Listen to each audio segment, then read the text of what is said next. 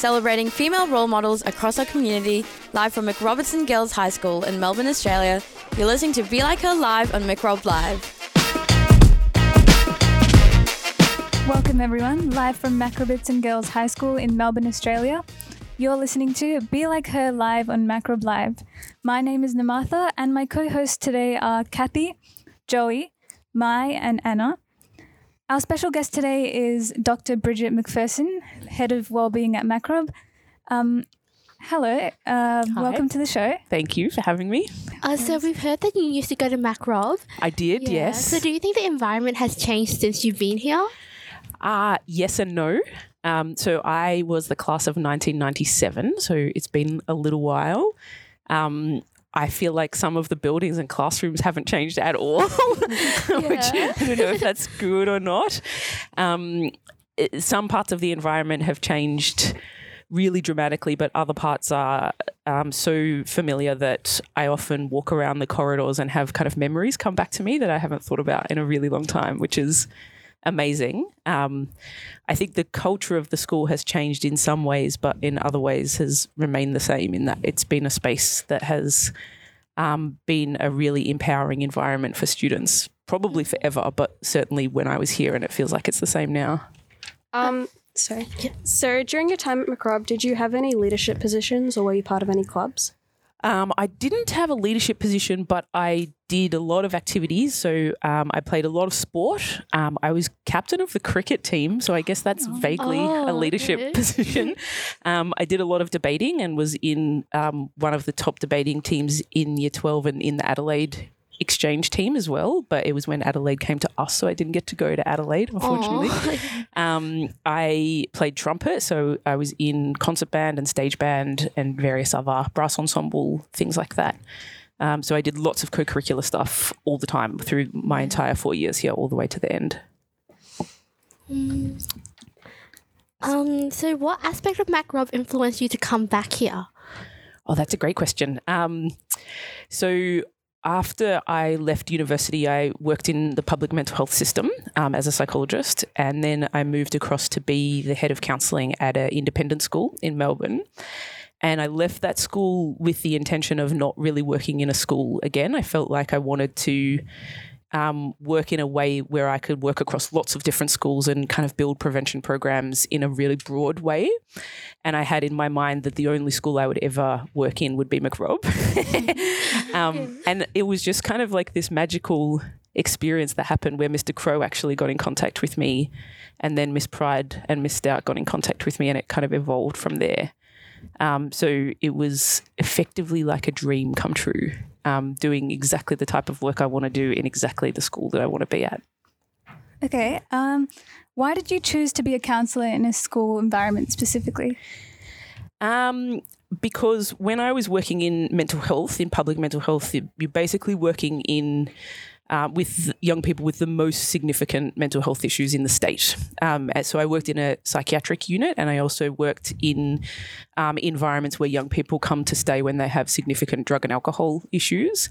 And I started to realize that the communities that surround young people have a really major impact on their mental health. And I thought the most important community, apart from a young person's family, is their school. So if we can get into schools and do really good prevention work with young people, then we will hopefully see much fewer young people actually accessing mental health services that I used to work in. So I was like, let's get to the beginning of where these things start to happen and work in communities to create change um, that occurs over a really long lasting period. Yeah. Okay, that's really interesting. As a selective, competitive selective school, do you think that actual students here differ from the students at any different school, or are we pretty much the same? um, there are uh, absolutely similarities and differences. Um, I think the students here struggle with perfectionism and anxiety more than what I've seen at other schools. Um, they struggle with pressure. They struggle with demands that are placed on them and that they place on themselves. I'm sort of saying them while talking to you, but you know, the the broader student cohort. Um, I think this particular school is a really uniquely culturally diverse environment that is not matched at other schools either. So we're a real kind of melting pot of culture and influence and social factors that is unique to us. Um, so it, it brings this energy and excitement about it that is not necessarily present at all schools, but also these things that we really need to seriously think about um, in the way that we educate the students that come here because there are aspects of the culture here that are really unhelpful for students. Um, so that's what I'm here for.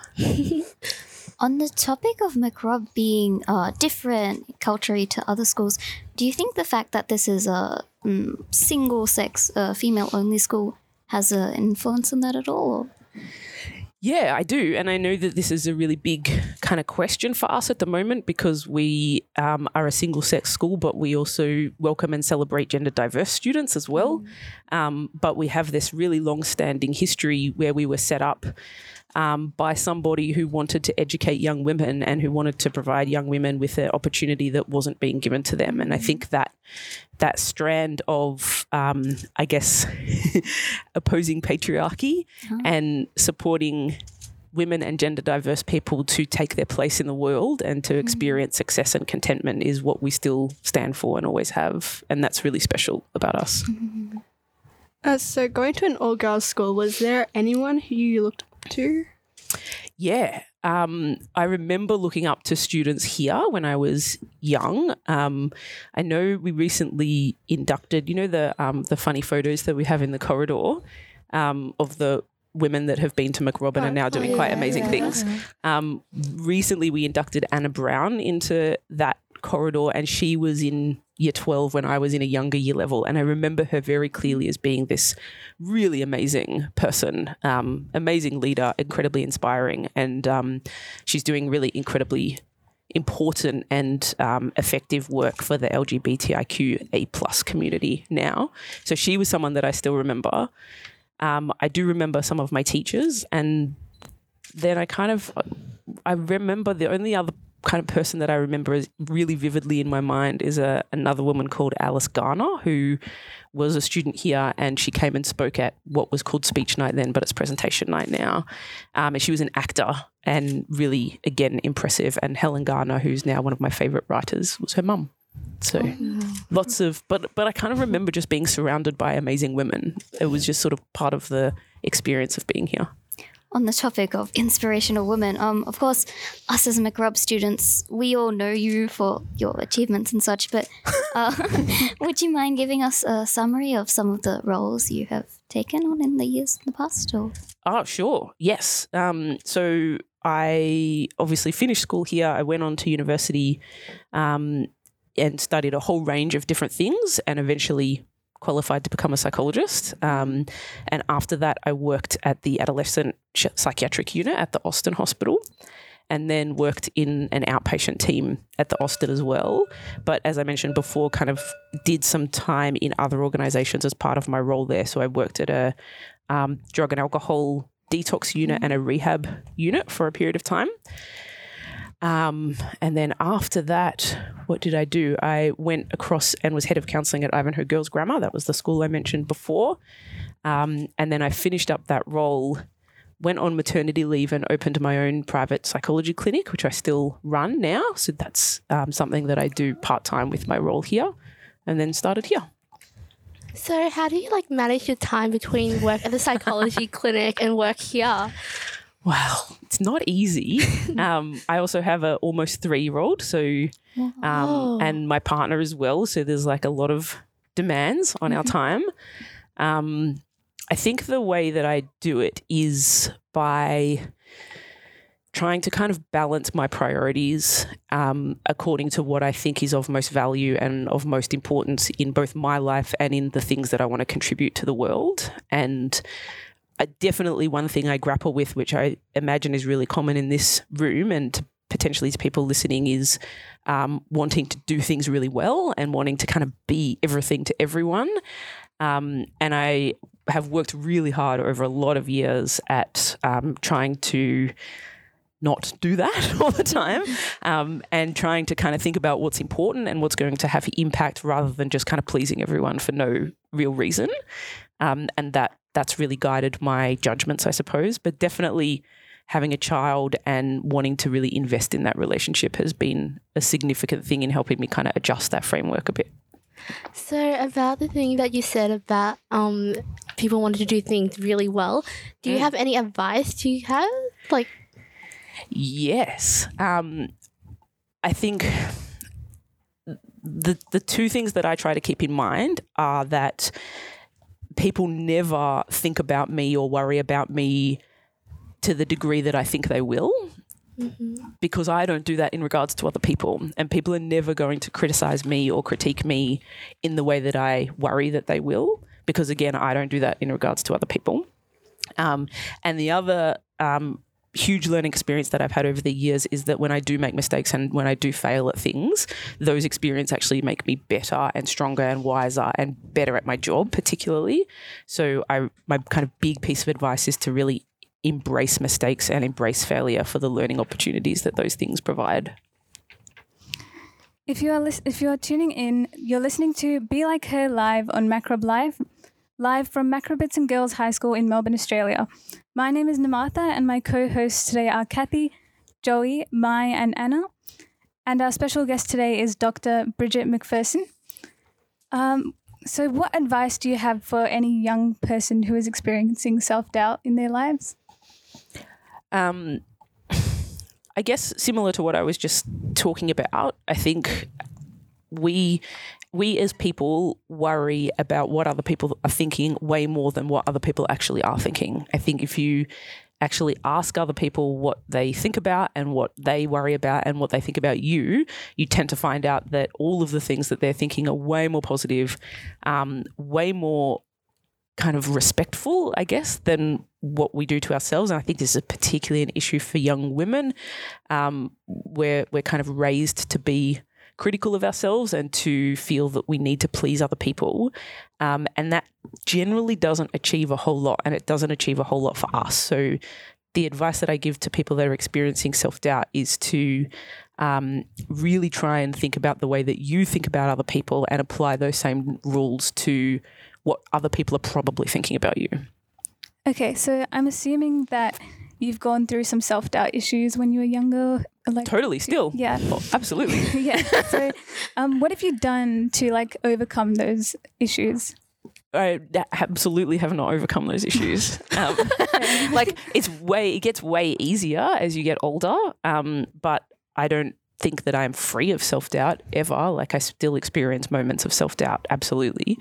Um, one of the things that I think is really crucial, has been really crucial in my life, is that I have deliberately spent a lot of time with other women who I find i- inspiring and empowering. Um, so um, one of my kind of favorite writers, Clementine Ford, says you should find yourself a girl gang because when you have people who are close to you and support you, then in your moments of self doubt, you can rely on the people who give you the kind of empowerment and the feedback that you need in those little bits where you kind of fall in the rut a little bit. And that that's absolutely been crucial for me. So I've deliberately played sport in women's teams. I've be- deliberately formed good friendships with other women. I've deliberately worked in spaces where lots of women work all of those sorts of things have been very conscious and deliberate. On the topic of sort of tips and tricks almost to developing yourself as a person and establishing a network of people that you can trust and such, um, do you have any examples of like values or strengths that, as well as being necessary for being a successful person in general, are like especially important for being a sus- successful woman? Yes. So values and tips for being a successful woman. Is that what you mean? Yeah, yeah. Yeah. Um, being conscious of the value that you bring to the world and not downplaying that or negating that. So often I think to myself, what would a dude do in this situation? or um, if you know, if I'm thinking about applying for a job, I kind of think if I was a man, would I apply for this? Probably. And so I do it. Or if I'm worrying about what people think about me, I'm like, well, would a man worry about this? Probably not. And so I try to shift my perspective because I think men are um, nurtured to have this kind of confidence in themselves and to have a belief that they belong in the world. And women are nurtured to think that they take up, they shouldn't take up space. So the thing that I think young women need to do is take up more space, be louder, be contributing more, be asserting themselves more. This is exactly like the world will function better if young women place greater value on themselves and put themselves out into public space more. Um, you mentioned that uh, men often have a lot more confidence in themselves. Uh, so, in your field, have you ever been like held back, uh, say because of your gender? Yeah, totally. I'm sure. I'm sure in ways that I don't know, and absolutely in ways that I do know. I, um, in particularly my kind of the last few years of my career, I've held leadership roles and um, had to have difficult conversations with people or had to create things that people find uncomfortable or challenging. And I've absolutely had men go into very weird spaces of discomfort in response to that. Um, and I've definitely had moments, and I could like literally tell you about experiences where I've been in situations like that and not said the thing that I wanted to say, and then left and replayed the situation like 50,000 times with all of my amazing responses, but never had the opportunity to go back. Um, so I kind of take those things with me and hold them close and use all of those responses when the next opportunity comes. Do you think those experiences uh, contributed to your self doubt? Yeah, yeah, definitely, definitely. But I would also say that I have had amazing experiences with men as well. So I have, in some circumstances, been held back by men, and in some circumstances, been raised up by men and women, of course. But you're asking about men, um, and I think that's probably um, contributed. Well, I think it's definitely contributed more than the holding back has. So when I interact with men or choose to have relationships with men, they're men who are feminists and they're men who value women, and I require them to make that clear to me before they get my time Yeah, and certainly my respect. yeah. So you before you said how you just gravitated towards the women. yeah. Like, mm, do you do that in your f- um later years during work too, or Yeah, yeah, everything. I don't know that it was necessarily deliberate kind of early in my career. I don't think it really was, although I think kind of coming to this school just sort of made me think that way unconsciously without it necessarily being conscious or deliberate. Um, but no offense to listeners, but I, I wouldn't work in a boys' school, for example. Like that's that's not a space for me. And, oh, okay, yeah, and maybe you know in in years where boys' schools are less patriarchal, I, I might, but probably not still. but um, but yes, I would. If I was to work in schools, it would only really be single sex girls' schools. So yes, I make those decisions quite a bit. Um, so since you said that you didn't want, you wouldn't want to work in an all boys school. so how would you make like an all boys school like more uh, like a place that you would want to work? Um, by having girls there, Well, loads of them. Um, I, this is like these sorts of conversations are going to get me in trouble. I feel like, but um, to be honest with you, I think the state of the world as it currently is, I think, and if we're we're, uh, we're having a very gender binary conversation here, so I'm kind of really conscious of that, but I'm just going to go with that to make my point. I think girls do better in single sex girls' schools and boys do better in co ed schools. That's kind of it's very generalized that comment, and I know that there are always individual differences, particularly in education and uh, you know and in all sorts of spaces. But I think a general rule is that patriarchy will be dismantled when men and women work together to dismantle it. So, in order to work in a boys' school, it would have to have a really strong female presence there to, and it would have to have an openness to really thinking about um, constructing education in a way that doesn't create these kind of gender expectations and gender norms that, that we all face all the time. Yeah, that's right. Um, also, who are some other great female role models that young males can try to emulate? Young males. Oh, good question. Um, wow, that's a hard one. I think um, so. Clementine Ford has written a great book called um, "Boys Will Be Boys," which I would definitely encourage all men and young men to read. Um, it's very much about toxic masculinity and how patriarchy actually doesn't serve young men well at all because it doesn't. Young men are experiencing huge mental health issues and huge rates of um, deliberate self harm and suicide. And a lot of that, I think, is to do with patriarchy and masculinity. Um, that's a really good read. She speaks well, but she also, um, in a lot of her kind of media and social media, recommends other good people for young men to think about. She also um, has recently done a like a show where she's got men together to speak about how they would want to communicate with their younger selves or something like that. I can't quite remember the details, but she's starting to kind of work in that space of manhood. Um, I think Steve Biddulph is a great psychologist who writes books particularly for parents, but he has different books on raising boys and raising girls, and they're really great also. Um, I, you know, I think if I was a young man wanting to find inspirational women in my life, I would probably look at the women right in front of me, including my family and my friends, and ask them what I needed to do.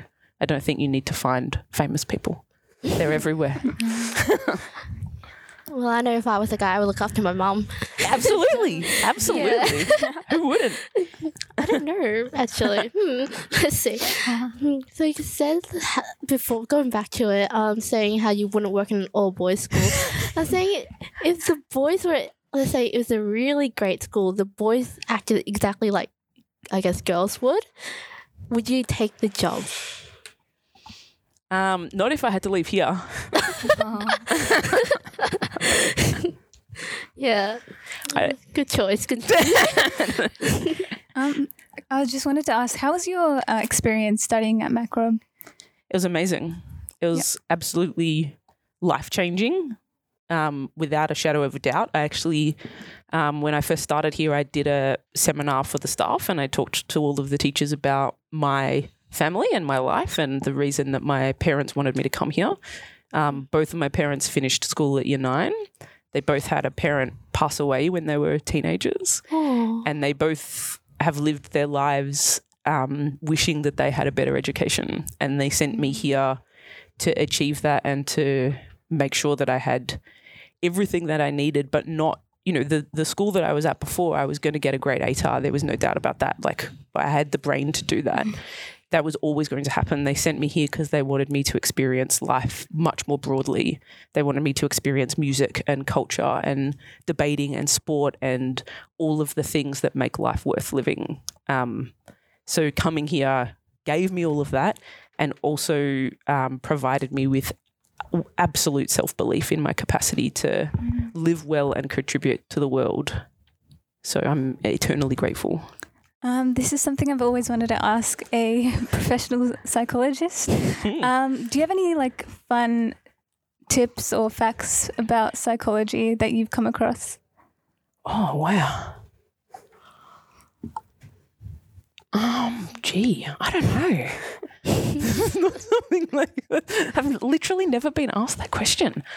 Um, I think the thing that I find most interesting about psychology, particularly working at this school, is how things like anxiety impact on your brain and your body and how that tricks you into thinking things about yourself that are not true. So this is not exactly fun. It doesn't really answer your fun component of your question, but it's fascinating that when we feel anxious, our brain actually becomes paralyzed and we can't think clearly and therefore we can't do the things that we are getting anxious about like learning or performing at school or making friends. And so we start to think that that means we're kind of fundamentally flawed in those areas, whereas in actual fact, it's just our brain responding to fear, which is amazing because as soon as you understand that, you become free of it. Yeah, I can relate to that on a whole other level. Yeah. Um, so for that kind of situation, do you have any tips to like ease that kind of anxiety for everyone? Yeah. Well, the the tips are always kind of there's always two levels. The the first way of managing anxiety is to manage it in the moment, and the second way is to manage the thing that causes the anxiety. But the thing in the moment is the easiest, but it's also often the most dramatic because that's the thing when you have anxiety, you, the part of your brain that's responsible for thinking is not easily accessed, so it doesn't work as well. And so you have all of this kind of adrenaline coursing through your body. So when people like me tell you things that sound very boring, like breathe deeply and tense and relax your muscles. I know that when we say that, you're like, oh, that's so stupid. It's never going to work. It actually works perfectly because it directly targets the symptoms that are caused by the brain activation. So if you can calm your breathing down and you can calm your body down, then the fight flight response stops activating and the front part of your brain which is where you do all your kind of higher order thinking is accessible again. So you can start thinking again. So you can start learning or talking to your mates or studying or performing in an assessment or whatever. Um, so the best thing that you can do as kind of your first thing is just breathe deeply and slowly and relax your muscles. Right. I'm very glad you said that. Thank you. Did you or um, any other person have doubts that you could achieve what you have? Yes. Yeah, of course. I, I still have doubts that I can achieve what I want to achieve. Um, like I feel like in my role here, I'm at the bottom of a massive mountain um, of things that we need to overcome to make sure that the students that come to this school are well and that their families support that. Um, so I don't know if I'm going to achieve that, but I'm pretty confident because I'm a bit cocky like that. but it's going to take time. But it, everything that I do, be it you know, speaking at a conference or taking on a new job or, um, you know, convincing a whole group of teachers that they should run their classroom differently to what they've been doing for many years. All of those things are met with initial doubt. Um, but then I just kind of keep in my mind that what I'm doing, I know to be right and I know that it's the best thing. So I just have to keep doing it because who will? Was there an event that led you to having a career in psychology, or was it just something you always just did? No, no, there wasn't a particular event, and I, I people ask me this a lot, and I don't really know why I wanted to go down this path, but I definitely didn't for my whole life. It was definitely something I decided on in around year 12. Um, And before that, I wanted to do all sorts of other things like journalism and writing and stuff. Um, but once I kind of started doing it at uni, um, I was like, on the track and didn't look back.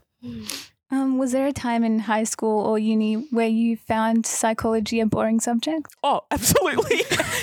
yes. Um, psychology at uni is really boring, especially the first uh. like year or two. But what I did do, I mean, it's not crazy boring, but it's definitely it has very boring elements. Um, but what I did do was I did a bachelor of arts, which meant I could do two psychology subjects and two other subjects every semester. So you, you end up getting really good variety and breadth, and that's that kind of kept things interesting. And it gets psychology gets way more interesting as you go further and further along in your time at uni. So it's worth persisting through the boring bits. All right. um, that's all we have time for today. Great. Um, Thank you to our guest, Bridget McPherson. It's been a great pleasure talking to you today. Thank you. Um, live from Macrobertson Girls High School in Melbourne, Australia, you have been listening to Be Like Her Live on Macrob Live. My name is Namatha, and my co hosts today are Kathy, Joey, Mai, and Anna. Thank you for joining us today. We hope you've found the information today useful. Until next time, have a great day.